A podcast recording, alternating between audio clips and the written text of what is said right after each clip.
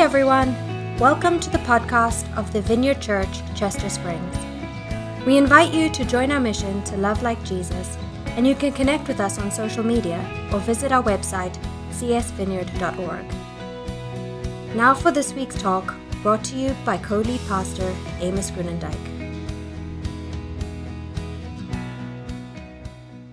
So some of you might know not know this about me, but I was part psychology major in college, and I was reading uh, about a study that some psychologists did on some college students. It's really interesting. So they take a group of college students into a room, and there is a bowl of radishes on one side of the table and a bowl of cookies on the other side of the table. And there's two groups. To group one, they say, You may only eat the radishes. Now, some of you might love radishes. I actually grew up eating radishes fresh out of my grandma's garden, uh, like plain, not on anything, not with anything, just eating radishes. I haven't been able to find radishes that are so sweet, although maybe Stony Hill Farms, uh, our friends, Bing and Abigail, grow sweet radishes. I'm not sure. I'm excited to find out. But uh, for a college student, typically radishes aren't your go to food. To the second group, they say, You're going to eat the cookies. And then tomorrow, both groups were going to ask you what you remember about the taste of the radishes and the cookies. So they're, they're kind of giving these students a cover story to why they're tasting these two different foods. And they, they let them sit in the room for several minutes, several minutes longer than might be necessary, just so that the radish group has to watch the cookie group eat and enjoy these delicious homemade cookies. Now, what happens next is they take the, the radish group and the cookie group into another room. They don't know that this is a related study, but they say to each group, We're going to test you against high school students, okay? So now the college students are feeling like, okay, we got to really show up. And we're going to give you a puzzle, and you're going to basically, they give them this geometric shape. Uh, and, and the, the, the goal is, is to trace this shape without retracing any lines and without lifting your pencil. Now, which group do you think works harder at this puzzle? Something to know is that this is not a test of intelligence because this is an unsolvable puzzle unless you cheat. If you search the internet for how to do this, there's a way to cheat. But uh, by strictly following the rules, you can't solve this, this problem. You might be thinking to yourself, oh, the radish people, because they've shown that they have more persistence. They can keep themselves from eating the cookies. But you're wrong. The radish group was only able to keep at the problem for about nine minutes on average. The cookie group could go on for 18 minutes, almost twice the time as the radish group. Why could the cookie group keep at the puzzle for almost twice as long as the radish group? Well, the answer to that is actually uh, talked about a little bit in this book called Switch by Chip and Dale. No, Chip, that's not right. Chip and uh, Dan, Chip and Dan Heath, right? Uh, the uh, people are laughing at, at, in this room. There's not very many people, but they're laughing at me. The tech crew is laughing at me. Okay, Chip and this book, uh, Chip and Dan Heath talk about this, and they, they talk about how our motivations work and how change works. Something interesting they say is that uh, knowledge doesn't change behavior. So keep that in mind. But the, uh, they go on to explain uh, or show a picture of our brains that explains this behavior. So you can show that picture right now. This is your brain an elephant and a rider. Here's the, re- uh, here's the reality, and John Haidt, uh, psychologist from the University of Virginia, talks about this. He says, Your brain is made up of two independent systems the rider or the rational side, and the elephant or the emotional side. Now, you might be thinking that the rider is in charge because it seems like you know the rider steers the elephant but as soon as the rider and the elephant disagree you know who wins the argument the elephant because the elephant is stronger. The rider might be able to yank and tug for a while, but eventually the elephant will prevail. And so, what happens with the radish group and the cookie group is that the rational side of the radish group had already been tired out. This might be happening to you uh, at home these days, where you're your rational or logical or the, the, the, side of you that tries to control your heart gets worn out over a day of stress. There's no time to recuperate, right? There's no commute back home. And so your kids come into the room, or your spouse comes into the room, or your roommate comes into the room, and you're already fried. And so you, you lose control, and your elephant starts to trample around the room. Now, I, I load this. I, I want you to think about the makeup of your being, right? Like elephant and rider as we read this from Psalm 139. This is one of my favorite Psalms. This is a psalm that at one time in my life I committed to memory, which is not a small feat because this is a pretty long psalm. So I want to warn you about that. But I also want to warn you about uh, a part of this psalm that is a little bit maybe offensive to our modern uh, sensibilities. It, the psalm actually turns violent. And I want you to listen very carefully to that violent part. We're not going to be talking about that today. In fact, uh, for the first part of this coming week during our morning reflections on Facebook, we're going to stay focused on Psalm 139, and I'll talk a little bit more about it. But notice that this, uh, this violence that's coming out of David isn't necessarily showing us the attitude of God, but it's reflecting a reality of what's going on in David's heart, right? David is simply being honest and, and maybe uh, even crossing over some lines. But like I said, we won't get into that. I think Psalm 139, though, is, is good for the soul. So I just invite you to maybe close your eyes, settle in, and let these words wash over you during this uh, somewhat, you know, intense, uh, amped up time of, of the stay at home order. So, this is a prayer attributed to David. You have searched me, Lord, and you know me. You know when I sit and when I rise. You perceive my thoughts from afar. You discern my going out and my lying down. You are familiar with all my ways. Before a word is on my tongue, O Lord, you know it completely.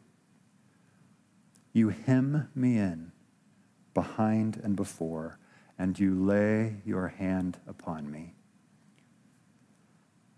Such knowledge is too wonderful for me, too lofty for me to attain.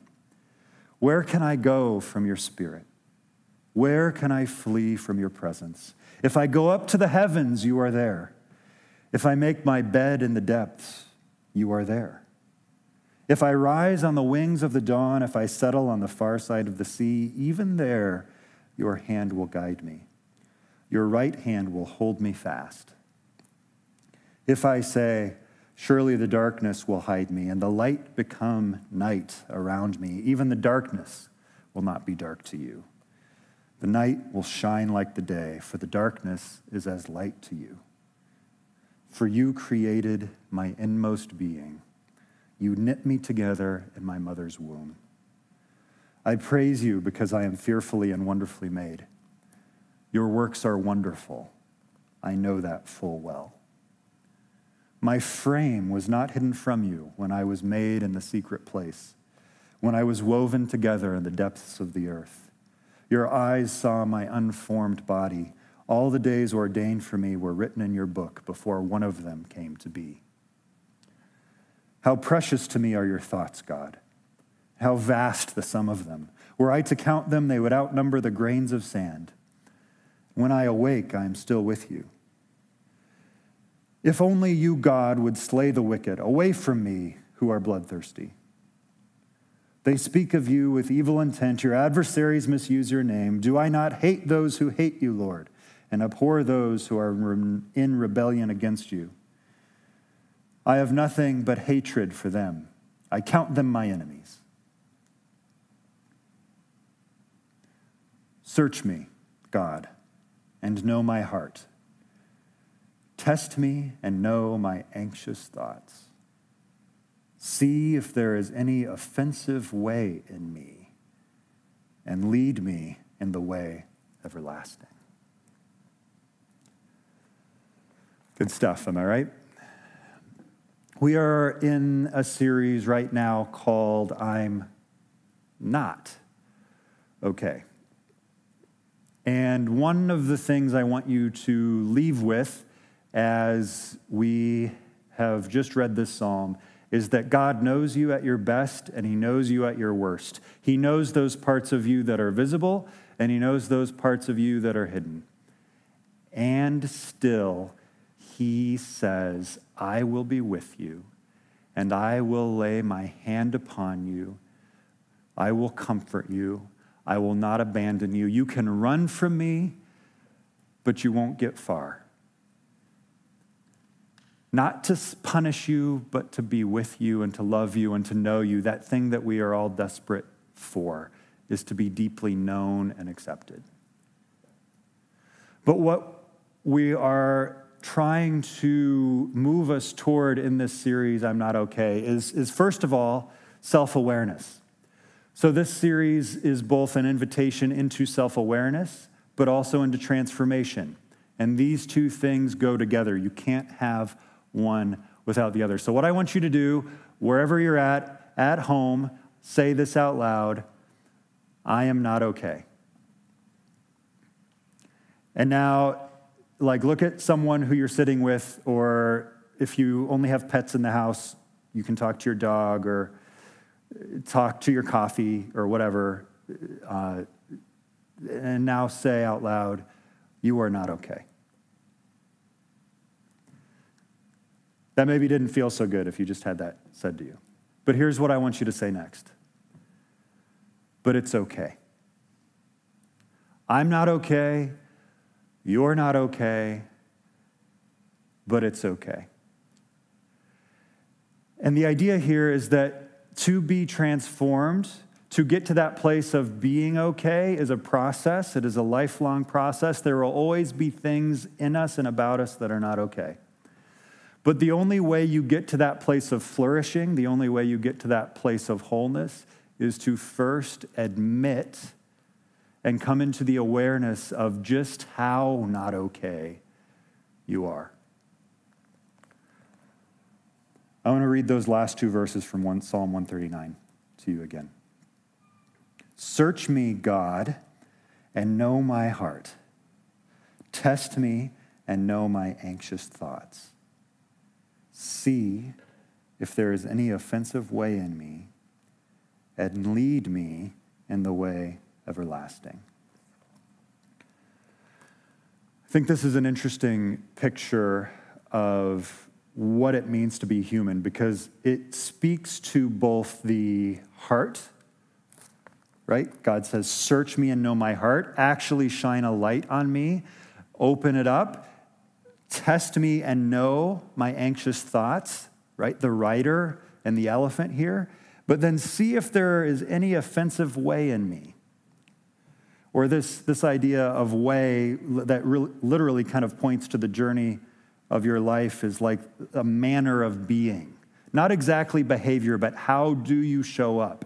How are you around other people? And of course, that is actually a product of how the mind and heart interact.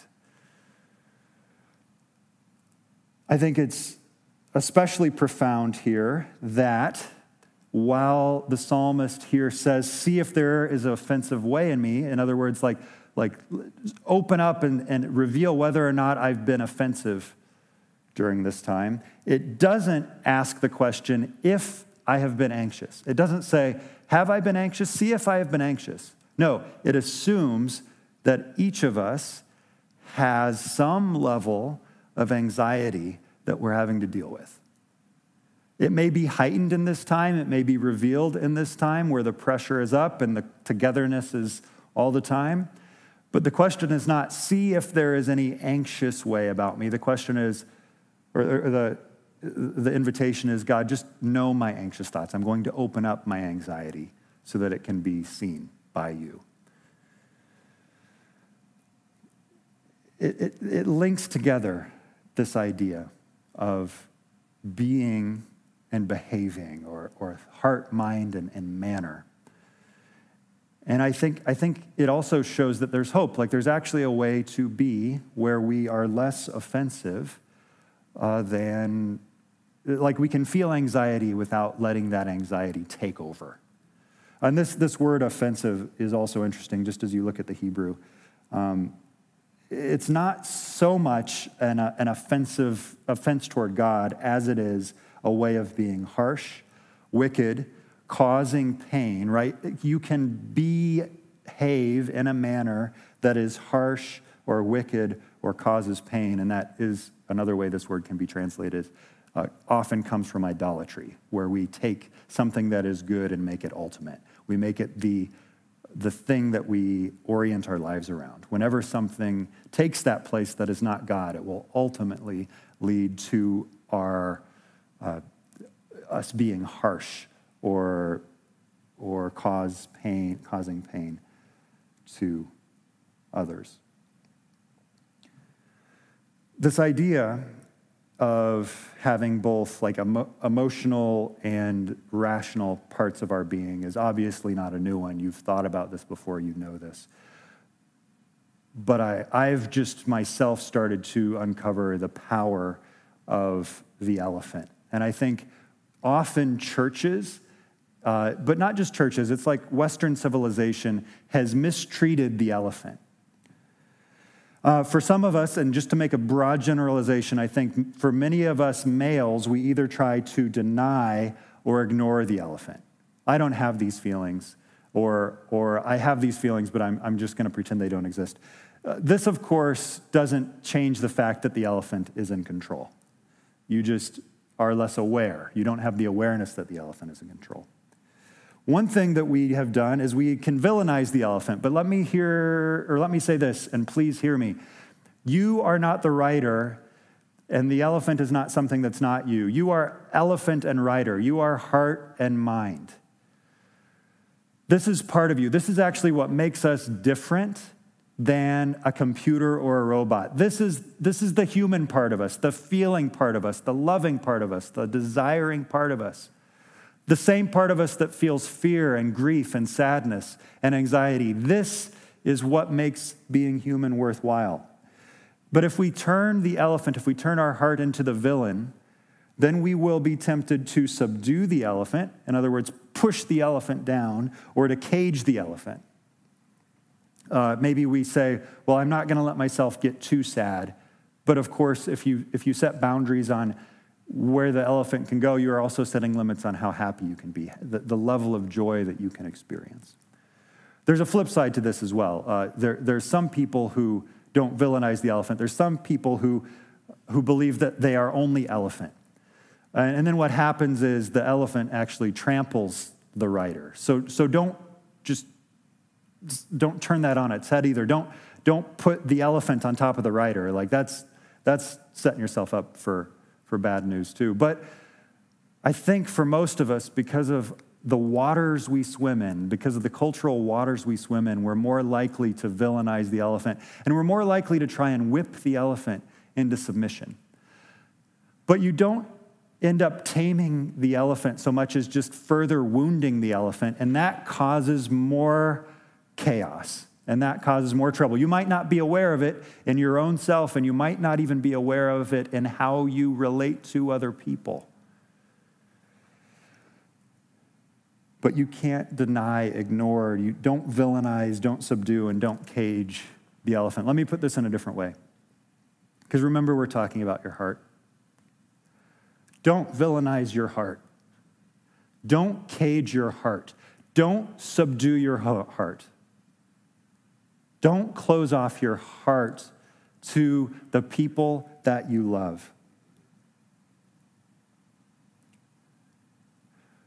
So, what does your heart need? What does the elephant need? Your heart needs to be led. Psalm 120, or sorry, Psalm 139 says, To God, please lead me in the way everlasting. And it also needs to be healed. And you don't heal an elephant by inflicting further wounding. You heal an elephant by treating it with tenderness, by opening it up, uh, to others and to God to be uh, just accepted and loved and embraced. So let me, let me make this real here for a second. The reality is that more than likely, at some point in this last week, you have behaved or your manner of being has been less than ideal. It's not even like what you wanted. It's, you didn't do what you wanted. There was like an autopilot, there was like a trigger, there was a switch. Uh, for some of us, this is a very predictable pattern. For some of us, it's whenever we bring up finances. For some of us, it's whenever we talk about parenting or the dishes or how much time we're going to spend with the in laws, or it's a comment about how much time you're spending on your phone. Instead of engaging with me, I see that you're on Facebook, right? And that's a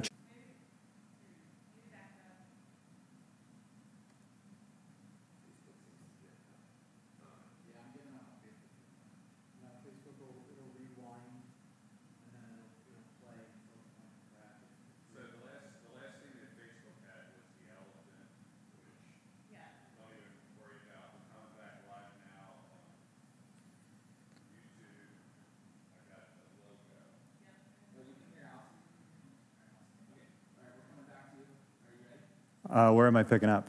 Sorry about the delay in service. Um, I guess I will recap just a minute. We were talking about the ways that your, the elephant or the, your heart needs to be led. And the way that is typical uh, in our culture, and sometimes even absorbed by our church, is that we villainize the elephant. Or, in other words, we villainize our own heart. And so, my appeal to you is to not cage your heart, to not try and subdue your heart, to not deny or ignore your heart, because to do so is, is to shut down what makes us human. And you're going to be closing yourself off to the people who you love most and who love you most.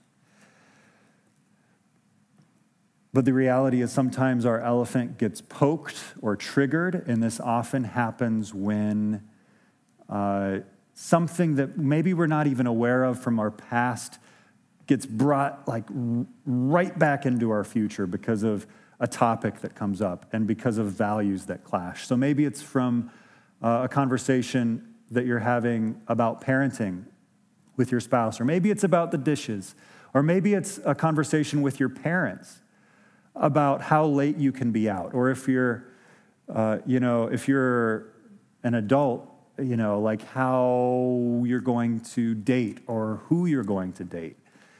And, and suddenly the elephant starts to, to get out of control. And, and often this comes through in anger. But there's always something else. Uh, my spiritual director, who, who I kind of have just been trying to open up my own heart with asked me a really good question. He asked me, uh, when I say I'm feeling angry, he says, Yeah, but what else? Because there's usually almost uh, a second emotion that comes alongside or that even kind of gets you to that place of being angry. And, and if you search emotion wheel, you can find this on the internet. I don't know if we can show the slide now, but it's, there's too many to really uh, even focus in on. But if you go back to that place in this week that you were triggered, where maybe you said some things you regret or you realized you had been or had become very cold, I want you to ask yourself, what else was I feeling? Because it might be that in addition to your anger, you were feeling shame. It might be that in addition to your anger, you were feeling rejection or grief. It might be that you were feeling insecurities. What I'm learning is that it's very hard to know what else I'm feeling when I'm angry. It's usually, at least, uh, this is how it's begun. I, I can look back, like in the rearview mirror, and kind of unpack what was going on. So for me, uh, when I was in elementary school and really into middle school, uh, and this affected my high school, right? I was put down a lot. I, I've talked about this before. Like, if there was a popularity ladder, I was maybe one or two rungs up from the bottom, which meant that the person right above me was not very nice to me. And in turn, I wasn't very nice to the person on the rung, quote unquote, below me. So for me, my elephant has these places of wounding. And if I feel like I'm being put down, if I feel like I'm being criticized, what happens is that shame and that defensiveness and that uh, insecurity comes rushing back and expresses itself, sometimes on the attack or sometimes on the retreat. Uh, this actually, this got real a couple weeks ago because uh, I'd been doing some reading on defensiveness, and I, I, I was trying to figure out if I was defensive or not, being honest with myself. And I, I found myself actually being very defensive about my defensiveness. You know, I'm just, I'm just trying to explain what I'm thinking or, or point out uh, how I'm right. But something happened in an interaction in, in, our, uh, in our house where Allison comes in, and for the first time in a long time, the defensiveness inside of me turned mean. So usually I'm very like chill when I'm defensive. But you know that scene in Lord of the Rings where Gandalf says, Bilbo Baggins, don't think of me as some conjurer of cheap tricks, and like the atmosphere changes and he gets big and Bilbo gets scared. I, I felt that happen. Like my heart just went there, and all of a sudden, I realized, like, oh no, this is a problem for me. I can be defensive. I'm feeling, again, this is after the fact. I look back and I'm like, oh, I'm feeling all those things that I felt when I was in elementary school. I was feeling uh, put down, I was feeling insecure, insignificant. And these aren't normal like emotions for me, but I, I actually I had to go to my emotion wheel and I was like, it, it was it was a shock to me. And self awareness isn't the end game, but it's, I think, one of the first steps of transformation. Uh, and as, as I've gotten more used to asking myself, wait, wait, what am I really feeling? I can get to the place of asking myself, and who do I really want to be in this moment? How do I want to react? Whether or not the person who's talking to me or interacting with me is being purposefully malicious or not. Because a lot of times people aren't trying to be mean or aggressive, but I'm making a meaning, right, of what the person is doing. And so uh, it's like pressing, pressing a wound where it's bleeding. You know, the person maybe didn't know the wound was there, didn't realize what they were doing, but, but I'm reacting in a way that, that didn't match. And so I want to have each of you raise the possibility like, is it possible that I've tried to cage the elephant? Is it possible that I've villainized the elephant? Is it possible that I've tried to cage my heart? Do, do I know what's going on in my heart? And am I willing to actually open up my heart for healing? Am I willing to, again, not, not break the spirit of the elephant, but to lead the elephant? to lead my heart. We're going to start or take a step toward doing this in our life groups uh, going forward uh, through, I don't know if it'll be through the whole series, but through a good part of the series. Some of it depends on how big your life group is.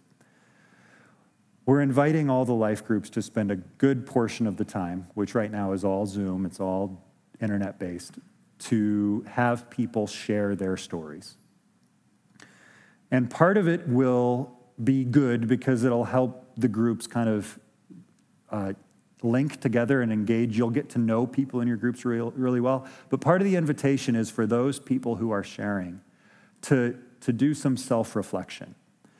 And hopefully that will also lead to self awareness for the present. To look back on the times in your life where you have really felt pain or really felt shame. Uh, to, to look at those formative moments, not just the bad ones, but the good ones too, like who am I and why am I this way? And I would just, I would encourage each of you. especially for those of you who aren't in life groups right now. There's never been a zero minute commute in the history of life groups, but you can jump on Zoom in about 20 seconds. You can find a listing of the different life groups uh, on csvineyard.org. You might even be in a place where you're feeling led to, to start something. And, you know, our leaders are more than willing to let you jump into their groups now. This is a great time to jump into a group. It's part of loving like Jesus. It's part of our values to actually be welcoming to people. And if, if the night of the week doesn't work after the COVID 19 stuff passes over, like you don't have to stay in the group forever, maybe just for a season. You can find some people to hear your story. Because the, the idea is, is that we will imperfectly, but we will do our best to like treat you as Jesus would. To accept you in your best and in your worst, to love you unconditionally, to not judge, to not even try and manipulate or control, but just to listen and to love. So that's the invitation. The invitation is, first of all, to self awareness. It's an invitation to transformation, but this doesn't happen alone. You need people. Your story matters. Your story is worth hearing, but your story is also worth kind of uncovering for your own self. The psalmist here says, right, search me, O God, and know my heart. Test me and know my anxious thoughts. See if there is any offensive way in me, and lead me in a life everlasting. So let's pray and let's worship. God, we ask that now, even as we sing or even just sit back and relax, that some of the painful memories that we have could be brought out and offered to you to receive your healing touch. We pray that your love would permeate uh, the groups that are meeting that throughout this series, people would experience real transformation and real change, and so that we would all become less harsh and less offensive and cause less pain to those around us. Lead us, God. Lead us into your ways. We love you and we pray this in Jesus' name. Amen. Thanks again for listening to the podcast of the Vineyard Church Chester Springs. We hope you share this with your friends and family and subscribe on iTunes or wherever you get your podcasts. See you next time.